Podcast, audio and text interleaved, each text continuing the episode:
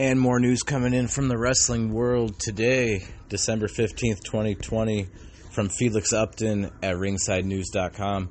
WWE superstar Liv Morgan arrested on possession charge. WWE is missing Liv Morgan, and many fans are expecting her return from injury very soon. In the meantime, it seems that she has a legal situation to take care of. According to publicly available arrest records, WWE superstar Liv Morgan was taken into custody in Sumter County, Florida, following a traffic stop. Morgan faced charges of possession of marijuana not exceeding 20 grams and potential possession of synthetic cannabinoids at 6:30 p.m. on the previous evening. The arrest transpired after a sheriff's deputy observed the yellow Jeep she was driving crossing the delineation lines of a country road. I'm sorry, County Road. The 29 year old WWE superstar did not spend a lot of time behind bars at all. As outlined in the arrest report, when approached by a Sumter County deputy, Morgan's vehicle emitted the odor of marijuana. Inside Morgan's vehicle, authorities discovered a small plastic bag containing marijuana and a vape pen containing an oil like substance.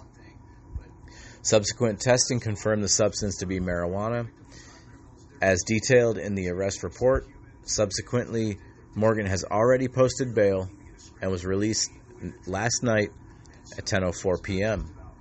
WWE's substance abuse and testing policy indicates that there could be big-time ramifications after this arrest. That being said, THC is not considered a violation of their wellness policy that requires suspension. At this point, the weed tax is not even given out anymore, the last we heard.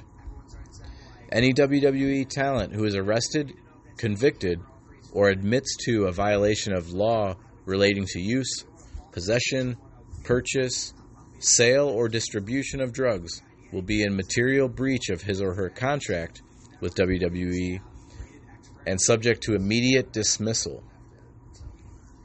We will keep our eye on this story for more updates. This is certainly a breaking news story, so there are not a ton of details available at this time. You may check out her mugshot at ringsidenews.com, where you can see her pupils are huge.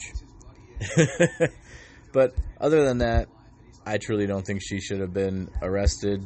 But unfortunately, that's Florida, so the laws aren't the same as other states. Perhaps she should go to Colorado, Seattle, Oregon, Michigan, or Ohio. Uh, what's your take on this arrest for Liv Morgan? Let us know in the comments. Let me know what you think. Do you think uh, she should move to another state? Do you think she should be uh, fired from WWE, let out of her contract, um, or as they said, Im- immediate dismissal? Or do you think um, there's some other sort of um, punishment or no punishment at all? Let me know in the comments, and thank you for listening.